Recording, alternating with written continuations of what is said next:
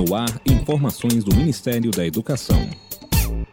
Inscritos no Revalida já podem consultar os locais onde farão as provas no dia 24 deste mês.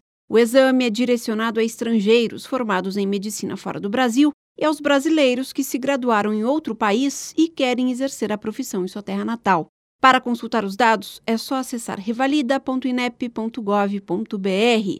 Na mesma página, o candidato ainda pode verificar informações sobre atendimentos solicitados. A primeira etapa do exame será aplicada no dia 24 de setembro em Rio Branco, Manaus, Salvador, Fortaleza, Brasília, Campo Grande, Curitiba, Rio de Janeiro, Porto Alegre e São Paulo. Os participantes terão cinco horas para resolver a prova objetiva pela manhã e três horas para realizar a discursiva no período da tarde. O revalida é aplicado pelo INEP, enquanto a revalidação do diploma é de responsabilidade das instituições de educação superior públicas que aderiram ao exame. Do Ministério da Educação, Marina Fauti.